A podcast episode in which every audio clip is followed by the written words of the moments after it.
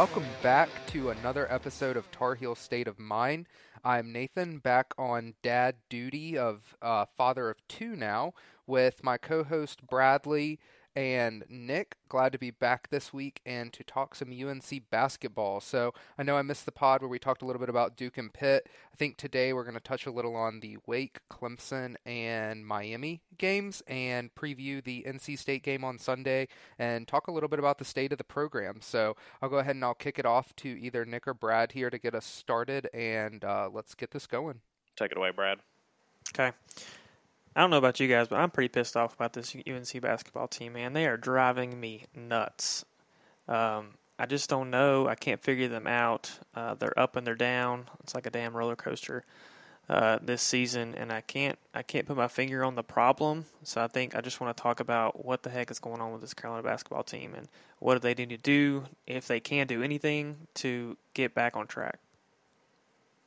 Um, they're soft. They have no drive they're just kind of going through the motions.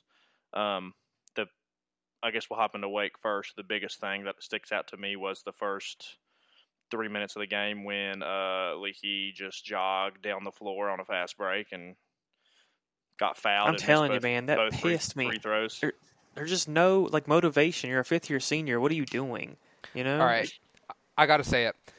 The thing that has been on my mind more than anything else for the last two or three weeks of UNC basketball, and people have micro-analyzed and talked about all of the quotes from Hubert Davis, but there's one that replays in my head, and it was a question from one of our reporters, just kind of about how the team is playing, effort, consistency, shooting slumps, and Hubert goes, "No matter what, I'm rocking with these guys."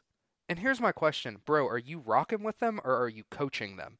Because I can rock with them, the fans can rock with them, every you know their friends can rock with them but your job is you got to coach these dudes. You're not there to be their friend. You're not there to be their youth group leader. You are there to win basketball games at north carolina and to coach them and to give them tough love. Stop rocking with them and start coaching them okay i, I i've been busting at the seams to say that. I'm good. No, I mean you're you're right, man. You're you're 100 percent right. They've Hubert has to, yes, put the best five players on the floor that he can.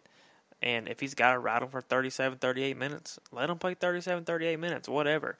But make sure those five guys that are on the floor playing those minutes are actually contributing and doing things that help you win. And I don't think all the five guys that are out there right now are doing that for this team. We don't curse on this podcast, but Hubert needs to break some foots off and some asses and get this team right where it needs to be because you can't play these same five people 40 minutes a game and them not have any kind of urgency. We were down, what, 27 at one point? We lost by seven, but dear Lord, we felt like we lost by 30. I mean, yeah, but who were the players that were in the game that made that comeback at the end? You know, it was Seth Trimble and Tyler Nickel and D'Marco Dunn.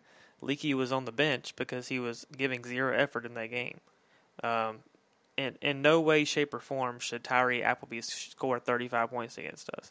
And at the end of the game, when our we were trying to, you know, we played. It's a 40 minute game. We played the last three minutes, and that was about it.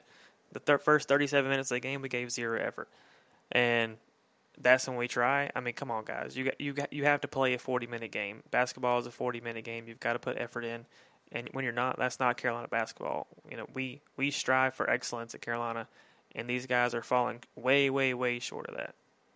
And I want to piggyback on that because that's something we've texted about. I have a problem with our fans starting to accept just being mediocre. I'm not cool with that. And I've texted you guys about this. We are North Carolina basketball. Like, we are one of the blue bloods over the past 20 or 25 years. We are the pinnacle of college basketball. We that is the, us. We are the blue blood we are the blue blood. We are North Carolina, man. And we have fans posting, yeah, bro, Miami's good this year. It's fine that we lost to them. No, no, no, never. I'm never okay with losing to any of these scrub programs having a decent year in the ACC. Miami, don't care. Florida State, they're good sometimes, don't care. Virginia Tech, they'll randomly be a good team with hitting threes, playing defense, don't care we beat those teams. We're North Carolina. The second that our fans and our team and our coaches and our players start to be okay with finishing fourth to sixth in the ACC and losing to these teams that are having a good year this year, that's not going to work. Uh, that ain't us. That should not ever be us. That's how you start to lose these great programs. And I don't know. Like in the past, it's weird because losing to Duke sucks. Like, don't get me wrong, but it's different because it's like Duke is a blue blood. Duke is a good program. And I hate it when we lose to them, but there's that mutual respect that's like they're they're a nasty program, man. And I I just I'm never going to be okay. I'm never going to be the fan that says, "Oh yeah, Miami's good this year and we're kind of struggling, so I expected to lose that game." That that will not ever be me. I mean, I think you see the schedule before the season, and you you, you see the Miami game on the schedule, and it's a Saturday Monday turnaround. Yeah, it's going to be a tough game, whatever. But you're playing at home, and you're playing in the Dean Dome. You expect to win that game, no matter what. And we gave ourselves a chance in the first half. Um, we're kind of getting ahead of ourselves talking about the Miami game, but well, I mean, I'll jump back into Wake. Even at the end of the game, you gave you gave yourself a chance. Like there's not been many games this year where we were just down and out, no no chance in heck of coming back. And Wake seemed like that, but we cut it to what seven at the end, and I think we had it down to ten with three minutes left. And you know it's college basketball. There's only a 30 second shot clock. You can you can get several possessions and whittle the whittle the deficit down to you know three or four um, at least in in three minutes. And I think Caleb had just hit a three, and you know how he gets in his head. If he hits one, he's got to shoot the next one. And he comes down three or four seconds gone off the shot clock and just jacks up a three that's six or seven feet behind the line. It's like that's not what you need in that situation. You need a good look. You don't even need a three. Drive to the rim, get foul, get a layup. It's just we're not playing smart basketball, and I think that's what's driving me crazy. Is these guys are have so much experience, and that's what you expect uh, out of college teams who have been there that this experience actually matters. But I don't know. It's just super super frustrating, and I don't I don't understand it. Well, like you got the second half, we were in the what? I think we were they were in the double. Wake was in the double bonus eight seven minutes into the second half, right? And Yeah, then we think followed. Appleby shot 28. He shot the most free throws ever in an ACC game and then made the most free throws ever in the ACC in an ACC game. He shot 23 28 from the free throw line. Had 35 points. I mean, he he shot 6 for 20 in the game, so he didn't even have in my opinion a good game. He hit his free throws because we fouled him every time down the floor. They shot 42 free throws. They made 33 of them. He made 23 of them. That's why he had 35 points. And the the main thing in the second half that really really killed me, it was when we had some momentum. We got a couple of good stops, and Caleb comes down and shoots a 40 foot three pointer and barely hits the rim, and they get the rebound, and we have to start fouling, and that was pretty much the end of it. Um, we keep getting in these fights with like two minutes left in the game, where like it's going to take a freaking Tracy McGrady 13 points in 33 seconds miracle to win these games. Like if they would just start playing an entire game, or even start coming back in seven minutes, or start playing at seven minutes instead of the last three, we have a chance to win half of these games that we've lost. But instead, we start clawing back with two minutes left. It just like the same thing in the Miami game. We cut it to four with a minute with a minute left and it just I don't know. There's the, the, consistency and the rotations and like all this stuff and what we expect out of some of these guys that don't get big minutes at certain points in the game doesn't really make much sense to me. And I don't know if it's like the fact that these guys know that they're not going to get taken out of the game regardless of how terribly they play or what it is, but something has got to give because if not, we're going to see this season get even worse than it's already going. So I think that there's just an overarching theme, and you can even take it more than game by game uh, with consistency because uh, the game we haven't even mentioned yet, we beat the brakes off Clemson. And Clemson is a team that's second in the ACC. They have mostly juniors and seniors. They're upperclassmen. They play really well together. They're not the most talented team in the world, but they play good team basketball. And we ran a clinic on them. For 40 minutes, we looked good. And it just is even more frustrating to see how this team can play for a whole game, but then you have the Wake game and the Miami game where we look completely incompetent and just don't even look like we belong on the floor in the first half against Miami. I mean, you got R.J. Davis, the walking human turnstile, who couldn't defend Bradley Gordon trying to drive to the brass basket, and you know that's that. where that's bro. I love you. You can shoot the dude. You shoot the net off the rim from the three point line, but your defense leaves a little bit to be desired. But I do love you.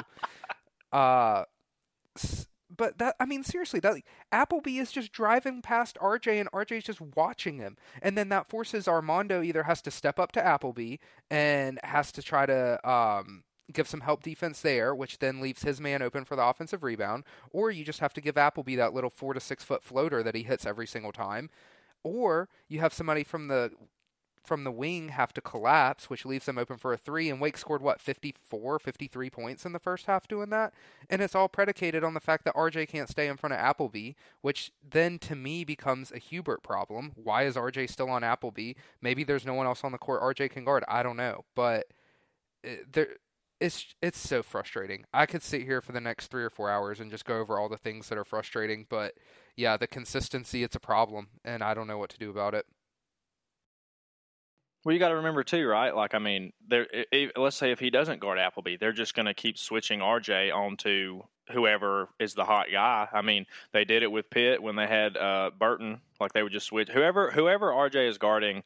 That teams have just figured out that they're just going to run him through a ball screen until they get a mismatch with RJ at the top of the paint and just go downhill full speed.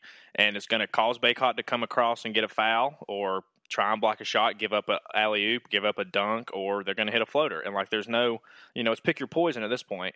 And unfortunately, we get the best career high of every every player that comes through the Dean Dome or when we go to their place. So there's not really much we can do, but we've got to we've got to switch something up. I mean, it just seems like every time we plug a hole, another one pops open.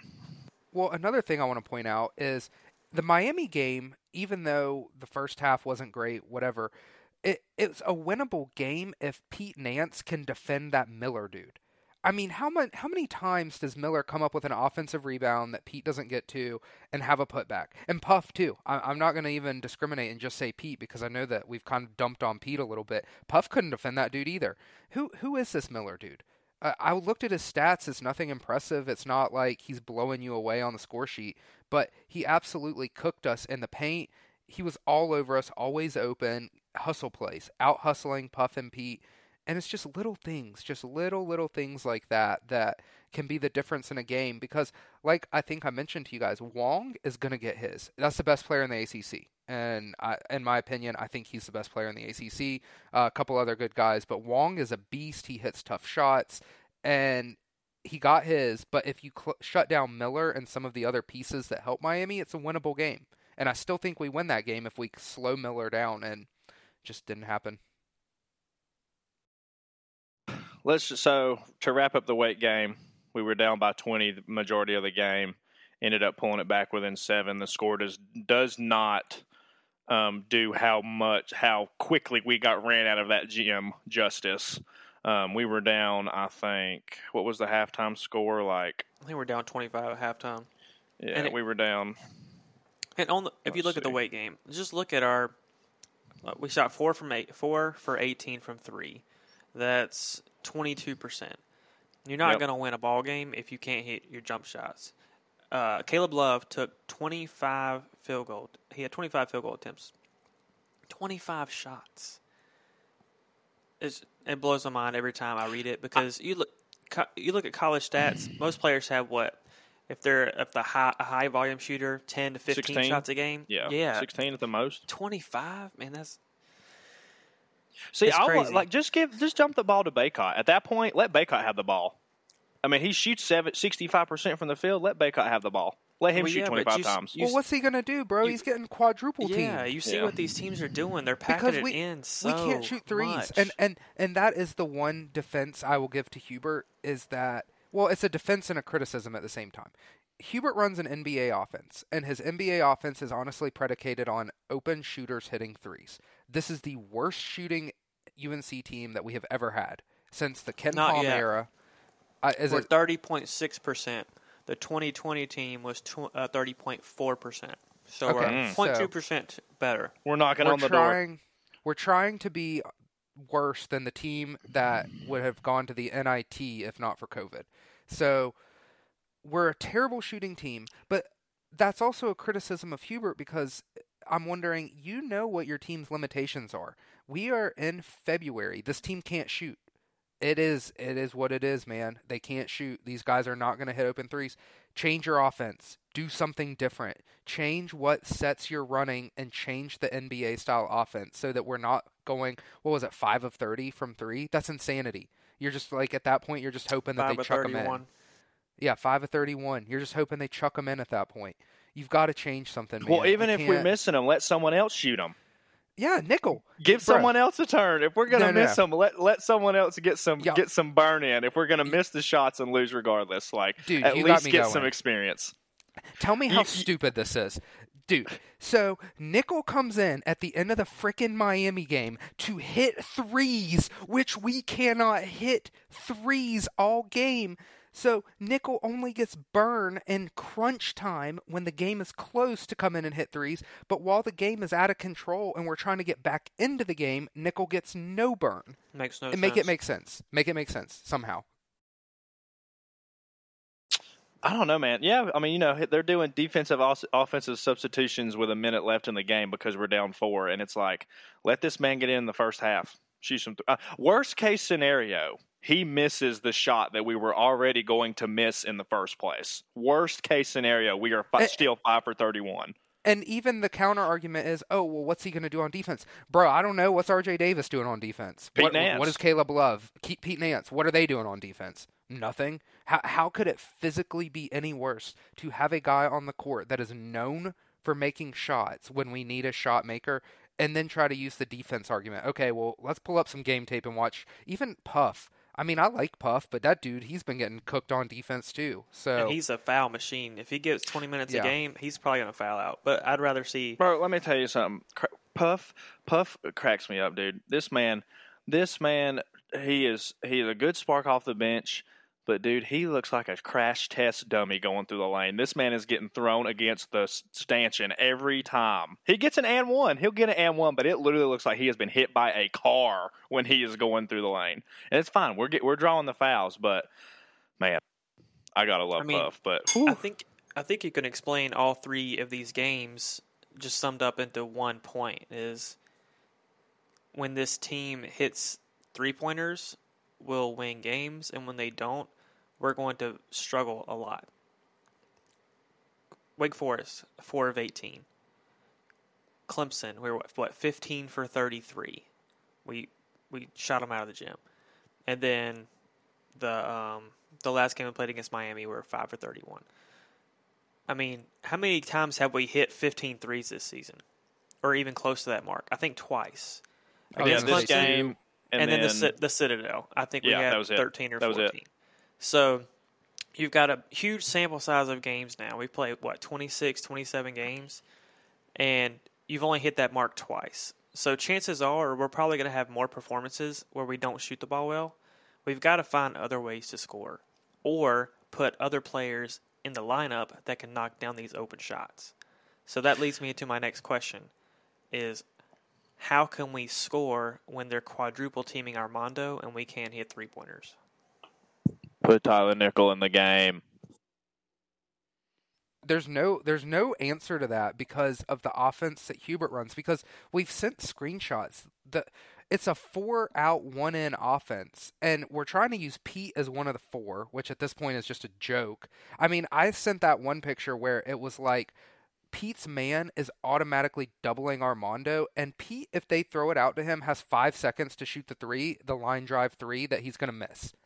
Uh, they don't respect it. No team respects that. And if a team doesn't respect that one that one in four out offense, your your big man's going to have no room to operate. I don't know what you do. Like Nick said, put people in that can hit the three. I don't know. Put in Dunn, Nickel. I guess Well, like- RJ. RJ can't hit nothing. I, I, don't think know. I think Dunn right now is our best three point shooter, but he hasn't shot enough attempts for it to really have a good sample size. But like, but like I said, worst case scenario, the shot is still being missed. But instead of Caleb and RJ shooting 25 threes combined in a game, let let, let Nickel get six threes in. Let let Dunn get two or three or four. Like even Leaky on a on a okay day will hit have a game every now and then where he'll hit a couple threes. I mean, even in the Miami game, he had 13 points. I mean, he did what he needed to do. But like, I mean, but if you're gonna surround yourself with shooters and no one respects them, if you're not getting respected on the offensive end, then clearly you guys aren't shooting well enough. And so we need to switch something up. But like, we can't just pound the ball into Bacot every time down the floor because he's gonna like you know they're gonna triple team him, and then what? Then what happens? I don't know. There's just so many other things. I'm gonna go ahead and say it right now, and we can hop on this. Pete Nance needs to be coming off the bench. I think Oh, he doesn't. 100%. think he doesn't need to play more than 25 minutes a game, and that's like at the absolute max. I feel like Jalen Washington should get his. Could you imagine if Pete Nance, if Jalen Washington could get in and have the open looks that Pete Nance has? I feel like it would be an absolute game changer. Dude, I'm gonna tell you right now, Jalen's threes. I think he shot maybe four or five on the year. I swear to you, three of them have been halfway down and just kind of rimmed themselves back out. He has a good shooter's touch. But no, we have to watch Pete take five a game that looks like he's throwing a line drive right at the rim. I, I don't get it. It, it goes back to what I kind of started my whole rant with. Like Hubert just says he's rocking with his guys. You know, he's going to rock with his guys straight into the NIT at this rate. If they come out on Sunday with the same starting five and Pete is starting, I will be very disappointed. And I'm not going to say much more than that because I don't want to say something that I can't take back, but I will be very disappointed if it's the same starting Well, I'm gonna go ahead and burst your bubble right now. It's gonna be the same five. So Well, I'm not going to say what I'm thinking right now. I'm I will just be gonna leave hard it how it pressed to like not turn the game off if I turn it on and Pete Nance is starting. Because if you want to play that offense, you want to play one in, four out, fine, whatever. You've got to start Puff or Tyler Nickel or both of them for that to work. Because Yeah, dude, Leaky, we- Leaky you can't hit a consistent jump shot. He can, he can hit it, but it's not consistent. Welcome to RJ, Caleb, 2023. Tyler Nickel, Puff Johnson can all be threats from the outside. They what's have the to play worst together. case? You sub Pete in under the under 16 timeout, and then just go back right back to what you're like. you Yeah, know, I under mean, 12, and then you can I don't even like know if he. if four you minutes know? is it enough to do to do eight minutes. You know, I don't know. Yeah, I mean something has to change. You can't just every like. I just feel like it kind of goes in the same thing. Like they have a you know maybe a good maybe a good practice, and you're like, all right, this is this is the game. This is the game. We can do it. This is this is the game that we're gonna we're gonna turn it on. And then you go out there and it's like dink dink dink dink dink, just like all over the place. And then and then you just and then it's right back to it. Then you know, oh well, you know, we're gonna regroup this week. I'm not mad at my guys. Okay, well, it's, we had a good week in practice. You know, I'm still rocking with them. Next week, all right, we're gonna we're gonna do this. We have one good game like Clemson, and then turn around and this and then it happens in Miami again. So that's another Yeah. thing I want to bring up. That is a catch twenty two. Is like we have these good games where we our shooters are shooting and they're hitting, and then the next game they're still shooting but they're not hitting, and that's that kills us. Yeah, and you said Nathan, you mentioned Hubert rocking with his guys, and it brings me to a question about last year. So Hubert was rocking with Daw- Dawson Garcia starting and playing the majority of the minutes until Dawson got hurt, and then something happened. You know, I don't know what the heck happened with his family. He ended up leaving the team and going back home. Hubert might have rocked with his guys and Dawson Garcia if that and not started Brady Manek if that didn't happen. What do y'all think? I mean, is he that stubborn to the fact like the only reason we were good and made that run last year and inserted Brady into the starting lineup is because of that incident with Dawson Garcia?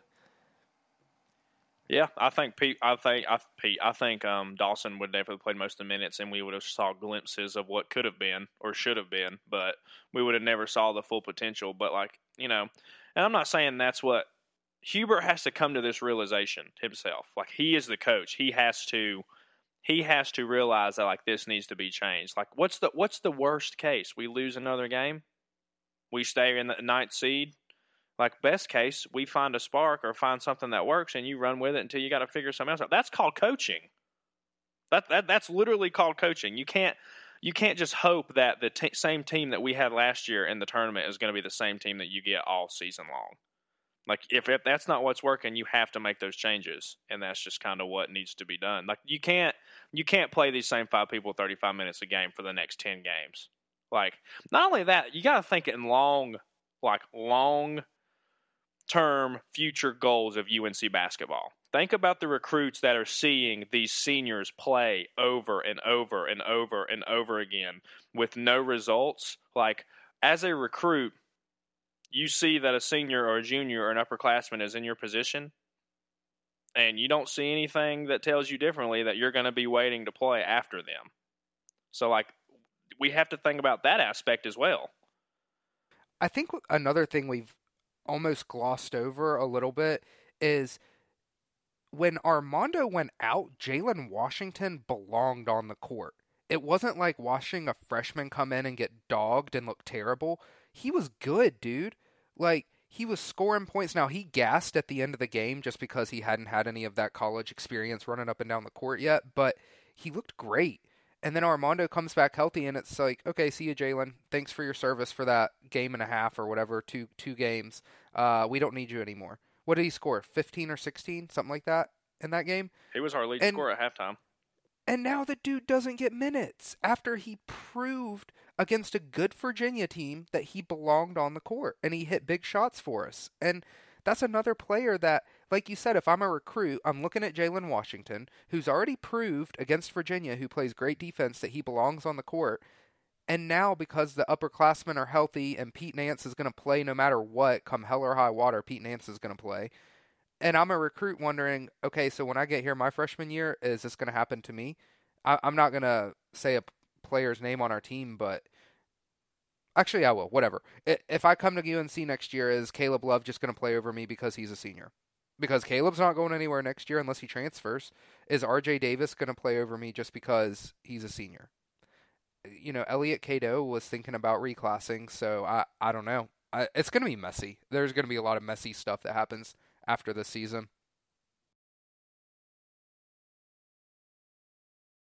Where does, or I guess, how important is this NC State game? Oh, it's a must win, hundred percent. Like we can't lose this game for my own sanity and for the team's like chances of like just staying. com- I mean, they're a ranked team. Is this a quad one or just a quad two? A big quad one. So like there you go. Well, it's only a quad one if NC State then continues to beat everyone after we if we beat them. Remember it's that. a quad one if you're playing away from home and the opponent is in the top 70 of the net. I don't see State dropping below that, so it'll be a Yeah. quad one. So you know that's a that's a good solid win. Um, I think it's a it's an absolute. If we beat Miami, we have a little bit less of a, of our backs against the wall, but this is a one hundred percent a must win, and it's going to be probably one of the toughest games because their their their student section is right on the court. Um, ever since the controversy with all the foul calls last time, and then um, Terquavion getting hurt um, in the game, like it's just gonna be it's gonna be brutal and it's gonna be a tough one. But I hope, I pray that we can pull it out. I mean, you know, it's still a great rivalry. I don't even even want to call it a rivalry at this point. But um, I mean, you know, I don't even. In my opinion, it's a must-win. Like if we if we're not beating NC State, I would even argue we have to beat Virginia or at least give them a heck of a game, or we don't have a chance. The only other chance we win the ACC tournament. Yeah, I mean, according to Lunardi, we are currently last four out. Um, so right now we're on the outside looking in. I think we either have to go five and zero to close out the season and at least and win at least one game in the ACC tournament, or we've got to win the ACC tournament, or we're not going to be in the tournament. You've got all these other schools um, who don't typically perform well, like Northwestern. I, it's funny that Northwestern's actually good in beating teams because Pete Nance transferred from there, didn't want to play there hit for his last year of eligibility, and uh, Ryan Young transferred to Duke. So two players transferred to a, a basketball conference, uh, and then their previous team is actually doing better. So I We're, la- we we're last four in. We're last four in. Oh, last four in. Yeah, Oh. we're with Kentucky, North Carolina, Wisconsin, Clemson. Last four. And I do think that if the committee has the opportunity to put Carolina and Kentucky in a play-in game, they're going to make it happen. No matter how crappy our records are, they're going to make it happen. So, I guess we can cling on that onto that glimmer of hope that we'll get in. At But that point, do you guys even do you? I don't even wanna make the get in. tournament? No. Yeah, I was gonna say. Yeah, like that's embarrassing. Carolina should be in, in playing well enough to be in without having to win out or win their conference tournament. It's I don't know. It's embarrassing. But I mean, it certainly gets the blood pressure up. We have, we were spoiled for a lot of years with good teams. We were spoiled in March last year with a good run. Uh, just this is not fun. I don't recommend. Do you guys think this is worse than 2020? No, because 2020 was like single digit wins. Um, I just I don't think- think I so just- because our expectations for this year were super high because we had, you know, a solid group coming back, and in 2020, all you had was Cole Anthony on the team trying to keep it together. Um, See, so- like one thing that I want to also point out, like I've said a million times to you guys, the most we've lost by this year is 12. And we've had like four or five games have been within like what, five points? So like we're not losing by a lot, but we have 10 losses. yeah, if we shoot, if we hit another one or two three pointers, you know, we're we're gonna win games. If we're shooting thirty percent, thirty percent from three point line, we'd probably have we'd be a five loss team right now. Can't hit shots, man. Yeah, I, I think, I, I, mean, think part I'm of it too is sorry, Nick. I was going to say this one thing. I think part of it is that we don't recruit shooters. We do not recruit guys who are known to be able to put the ball in the basket from long range. We recruit athletes. We recruit good basketball players. We don't recruit shooters, and I think that's problem number one. Is we got to get guys on campus that can shoot the dang ball and that can shoot lights out. We might have one on the bench in Tyler Nickel. We don't really have enough sample size to to you know make that assumption. But we need a Wayne Ellington. We need a Danny Green. We need uh I don't care how much of a thug he is, PJ Hairston, that can shoot the ball, man. That that's what we need. And if we we don't have it in the group we have, we've got to go out and get one in the transfer portal for next year because we're gonna have the same issues next year. We don't have a shooter on the team. Random side thought. I hate the transfer portal, dude. Because I know that everybody at UNC, we think about the transfer portal as Brady Manek, and that ain't it.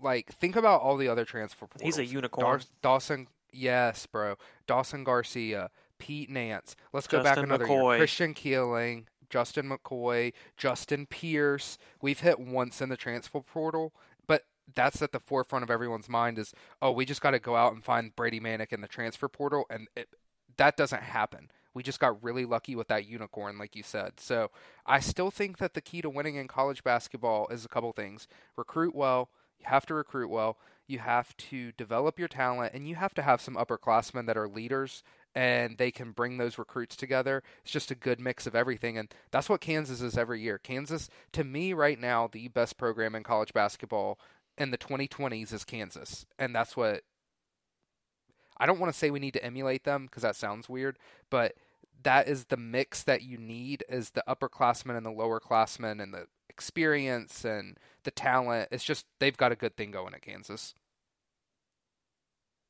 I just want to point out we have lost 10 games for a combined points of 58.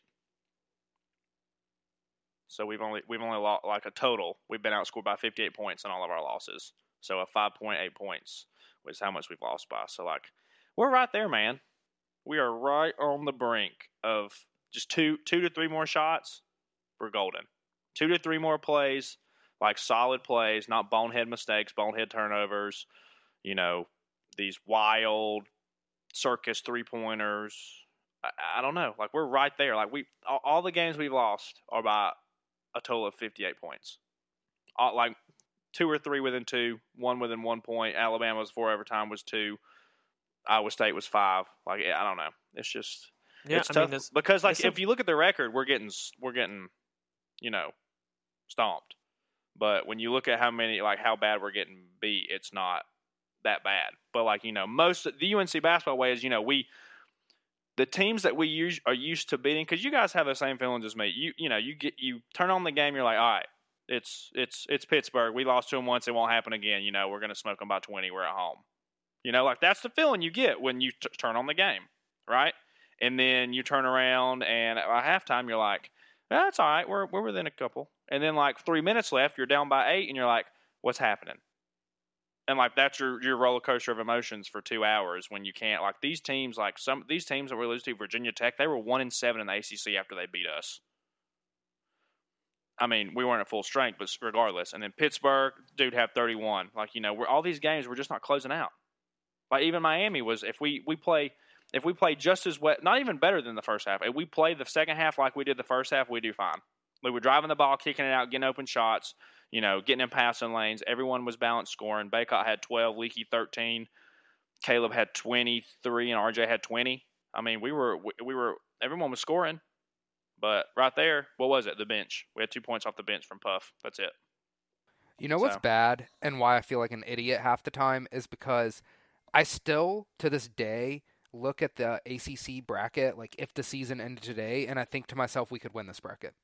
And I shouldn't do that Same. because I know we're not going to, and it's just going to get my hopes up to be disappointed again, like they've done all season. But when I look at the bracket and it says, I think Syracuse in the first round, win that, play Pitt, and I'm like, we can beat these teams. I know for a fact we can, but we're not going to, and then it's just going to make me agitated all over again. So uh, I'm just proclaiming that now. I'm going to get my hopes up because I always do, and then when we lose, I'm going to be mad again, even though I know it's coming. It's never Yeah, a good. I- it's never a good thing when UNC wins. Then say, I mean, the ACC tournament. We always got to lose at the semifinals. That's when we get punched in the mouth right before the tournament that we may or may not make. But you know, Well, might have to win the AC. Might have to win the ACC tournament to get in the dance this year. Um, let's talk about the 37 minute locker room talk that Hubert had with the guys after the Wake game. Uh, what are y'all's thoughts on that? And I think RJ also had a players only meeting before the Clemson game. So we see that they came out hot against Clemson and then reverted back to same old Carolina basketball we've seen all season against Miami. Um, I think you only get one shot at that, right? You can't you can't do that again. Dude, it's all hot air. It, it, to me, at this point, player meetings, coaches meetings, Hubert holding them in the locker room for 37 minutes to read Bible verses and then come out and say he rocks with his guys. That's where that quote came from, by the way. Was after that. It's it's hot air. It, show me on the court. I don't want. I don't care. I, I don't care what you guys are doing. I don't care if you spend all day running wind sprints or suicides. I don't care if you spend all day having a day off after you get smacked. You get the day off. I don't care. Show me on the court. And you're right. You don't get a second chance at that. You eh, because I, I'm a fan. We're all fans, and it's hot air to us at this point. Imagine being a player on the team. You get called in that players meeting, and you have RJ and Armando. Come on, guys. We, you know, we we came back for this reason, and then they come out and they half-ass their effort the next game. I don't care. Like, why would I care if I'm Tyler Nickel, Jalen Washington? I'm not going to play anyways. I'm going to watch Caleb Love go out and go one of 13 from the three-point line, and I'm not going to get in the game. It, it's it's hot air. It is hot air until they prove to us otherwise. well, who was Sorry, it I'm- that I'm spoke up? Whose was it that spoke up in the? that- Was it like uh, uh, who was the So Jackson Watkins, Jackson, I think. Jackson Jackson Watkins is the first person to speak. Like, you got four people who came back from the starting lineup in the national championship game just sitting there not talking. No, they, no, they're not worried about it. Like they're not There's saying not a- anything. That's what I'm saying, There's dude. not a Next true year's leader gonna on be this team, messy. man. No. And what? do- Okay, I, I want to broach this topic for a minute tonight. What do you do next year? Caleb, nowhere to go. RJ, nowhere to go. Leaky out of eligibility. Armando potentially could come back. That's a little hairy, in my opinion. Nance is gone. Thank the Holy Lord on that one. Uh, but what do you do about Caleb and RJ? Because you have Dunn on the bench, you have Trimble on the bench, you have Simeon Wilcher coming in, and you have a little bit of, I guess, chatter about Cadeau with the reclass. And Cadeau looks good, man. That dude looks like he could be college ready a year early. So what I- do you do? What, I what think happens you got some. Con- I think you have controversy on stunting your growth for the next couple of years. If we go the same route this year and you know keep playing our seniors and stuff, I really think that we really run the risk of stunning our growth for the long term in terms of developing the freshmen. I think Seth needs minutes bad because I think Seth could be good at running our offense, but he has sporadic moments. He has freshman boneheaded plays. The freshman bonehead stuff he does should have been worked out in the first 10 games of the season when we're playing crappy teams, and it wasn't because he didn't get minutes in. That's just that that's the risk you run when you don't play these guys minutes when you're playing the mid majors in November. Yeah, But see, I we're think- not beating the mid majors by Yeah. by no, you know like at the beginning of the season, like if we're winning these games against the Citadel and College of Charleston and UNC Wilmington, like we should be, then he can play 20 minutes and you know then by the time he's you know seven games into the season he can play these minutes but now you know at this point in time you're trying to get this guy to play 20 to 25 minutes a game off of you know 5 minutes of experience so well here's and I try not to do this I try not to say well Roy did but my point here is well Roy did and Roy did play those guys big minutes and big games in November and December, regardless of who we were playing, because Roy always knew that we were playing for ACC play in March. And if you, well, granted, we still take the L's in November. It's not like we're Purdue and we win all our games in the fall and then we get smacked in March. But Roy would I, and we would text about it. It was kind of annoying sometimes. It's like, bro, this is a big moment in a game that we maybe should be winning by more, and your backup point guard's in. But then all of a sudden, when you come into February and your starting point guard's in foul trouble, well, guess what? Your backup point guard has that experience from a game maybe he shouldn't have been in in November or December, but he's already got that experience. And that just makes me think of the play where Trimble, if Trimble had played more earlier in the year, I wholeheartedly believe the fast break, he would have known that you can slow down, you can take the ball over Wong, get your wrist slapped. You can't just hold the ball in your hip and give Wong that free lane to go and take the ball away from you. I that's a play I think he makes if he has more experience on the court earlier in the year. And Roy would have done that and that's a different style than Hubert does. I don't know what's better and what's worse, but it is frustrating. Gone yeah, are mean, the days when the starting five got subbed when they were playing bad. Yeah. Gone are the days think, when the walk-ons played. I think y'all are both right. Um, we we beat Gardner Webb by six points. We typically beat them by thirty or forty. So you would typically see a Seth Trimble, a Tyler Nickel, a Jalen Washington in the game more often. So I think that's part of our problem for the last two years is we weren't blowing these mid majors out. We didn't get a chance to play these guys because you can't afford to lose to Gardner Webb. So you've got to play Caleb Love and R.J. Davis and Armando Bacot for 37 minutes. It's hey, a, hey, tell the 2009 team that they went out and got smoked by Santa Clara, and then what happened? that's right. I mean, wasn't Ty Lawson out of that game though? He didn't play. Yeah, but that's regardless. I, they I've should heard win UNC that game. fans say that. It's still Santa Clara. At yeah. the Didn't we lose yeah. to Wofford when we won the Natty? Yes, like yeah. I'm telling you, dude, like there was I mean, a method right. to what Roy did and at times it was maddening, but when you look back, you can clearly see what Roy was trying to do because like I said, Roy knew that the important games are played in February and March. I don't know. I, I mean, our guys they yeah. they don't have the experience they need. Back back to roster and what it looks like for next year potentially. I think best case scenario because, like you said, Nathan, Caleb Love's not going anywhere. R.J. Davis isn't going anywhere. They don't have anywhere to go unless they transferred. But you know, who's going to take a Caleb Love that shoots 25 shots a game? Who's going to take a Caleb Love who you know, he can be ice cold one game, super hot the next game, back to ice cold. He's super inconsistent, and he can make more, probably more money in in, in NIL than overseas. I don't see him going anywhere. I don't see Hubert sitting him down and saying, "Hey, Caleb, I think it's best for you to go." I think he's going to be back next year. So, best case scenario for this team to succeed next year would be for. I mean, I guess the starting lineup would look something like this: RJ and Caleb Best case would be Elliot Cadeau reclassing to next year. That way, you have an actual true point guard on a team that needs one and that can get these guys in spots where they can score. And then I think Armando Bacot comes back next year, and then you then you need a four that can shoot the ball, whether that's I would puff, rather... whether that's Nickel, whatever. But you need a four that can shoot the ball from three. I don't. If if this is what I'm, happens, we do not need to go to the transfer portal. We need to play the players that we have. No, I, I agree, and I think lastly, if Elliot Cadeau does reclass, I think it screws up our 2024 class because the only reason we got James Brown and Ian Jackson because they wanted to play with Cadeau. I'm well, listen. worst case, then... he's going to sit the bench and play uh, the next year anyway because he'll have two, two he'll have two minutes a game as he does as everyone all the freshmen do right now. So you know, no, there's no way he wants to be a one and done. So I'm gonna say this right now, and then I'm gonna go run for cover because I know that you're both gonna disagree with me. I don't want Bacot back last next year, and here's why: we're not gonna win a Natty next year. If you look at the roster, I, I just I don't I don't see it. I I don't think. I think next year needs to be a year, and I'm not going to call it a punt year, but it's going to be a re- reload year where young guys get minutes. I want our whole starting five gone.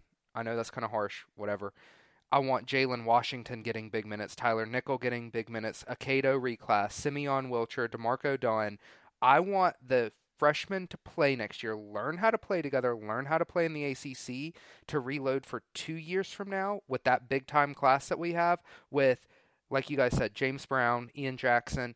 I want that year to be our natty run year. But that's not going to happen if you have all these guys back next year. Love, Davis, Bacot. Guess what? They're going to suck up 38 minutes a game of experience that the young guys will not have. We're not going to win a natty again. And then two years from now, we're going to be back in the same freaking boat. Like, what is the point? I think I, I think we need to use next year as the rebuild year to let those guys get minutes, and then two years from now, that is the final four. We're we're ready again year. Just my opinion. I know probably not popular, but that's where I'm at. I just worry that if everyone, you know, we're looking way, way ahead. We still got half a season of basketball to play. Um, we'll definitely see some people transferring if we have three starters coming back. I don't see any way.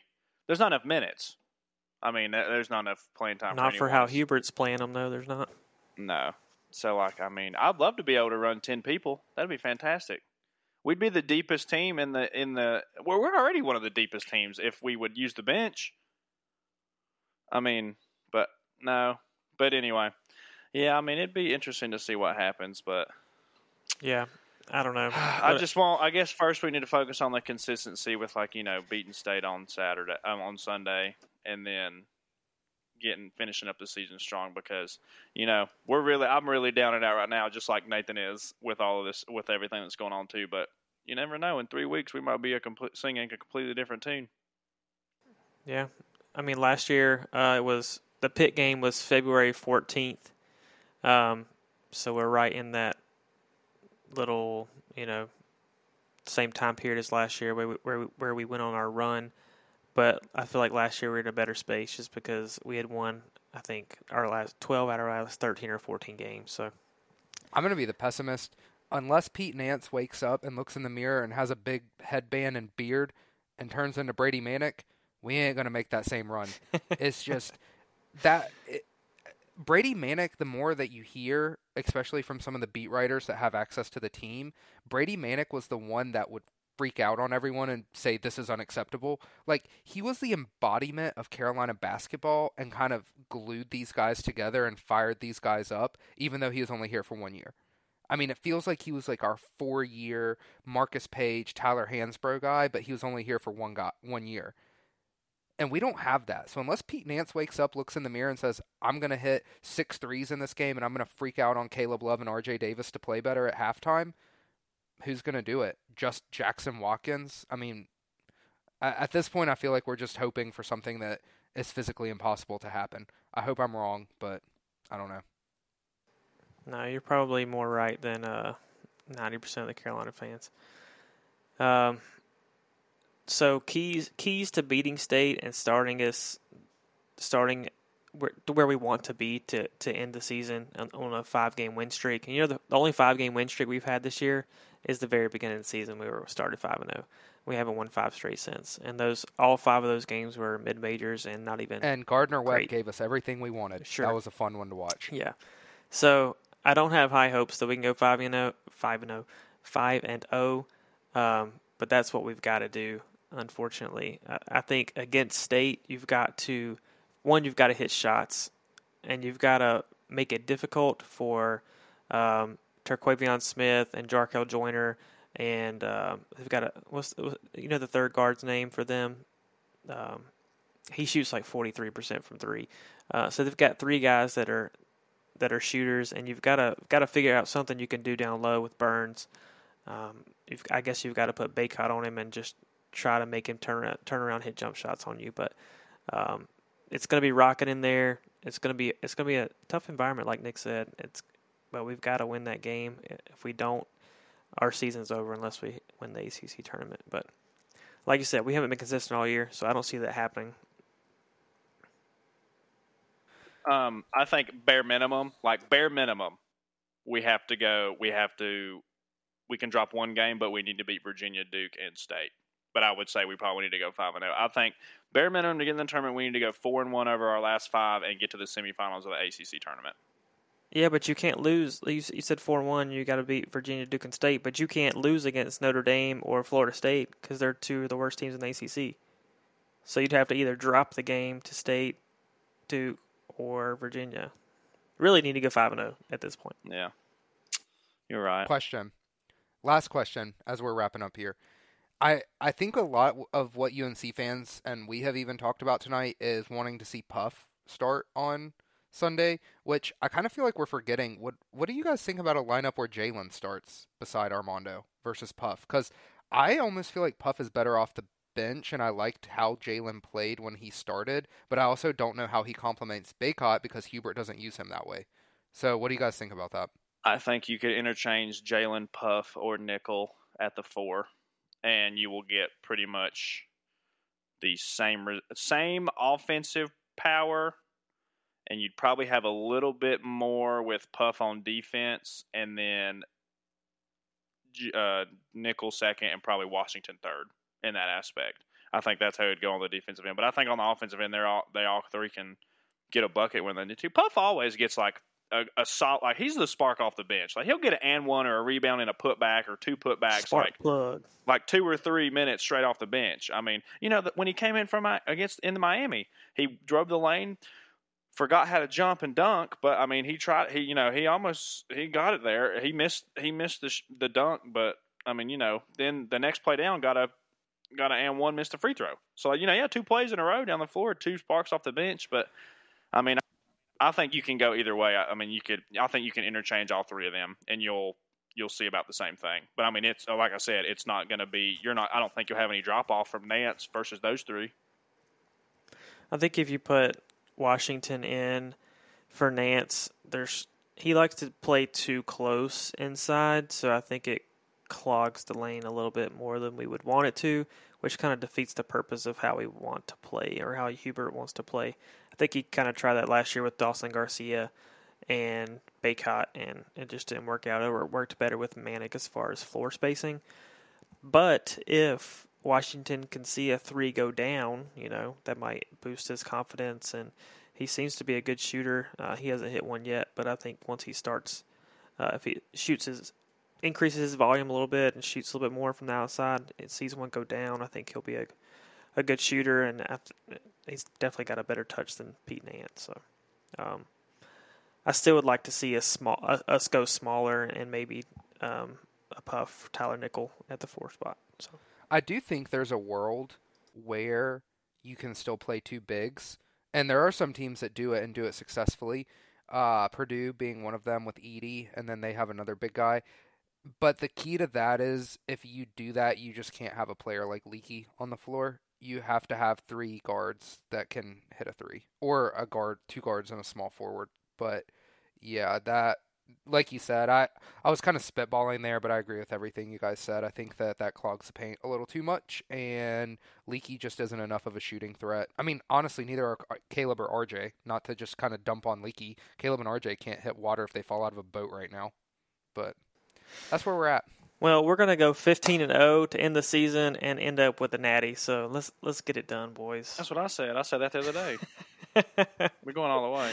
You're still crazy. You know, listen, y'all gonna sit here and act like y'all ain't gonna put UNC in the national championship in your bracket when you make one. So don't sit here and Bro, act like last year, sir, I had them losing to Baylor last year. I had them I'm beating Baylor, homer. beating Kentucky, and beating UCLA going to the Final Four. So just so yeah, you know. well, your bracket sucked anyways because Kentucky got smoked by St. Peter's. So what do you know, Nixter?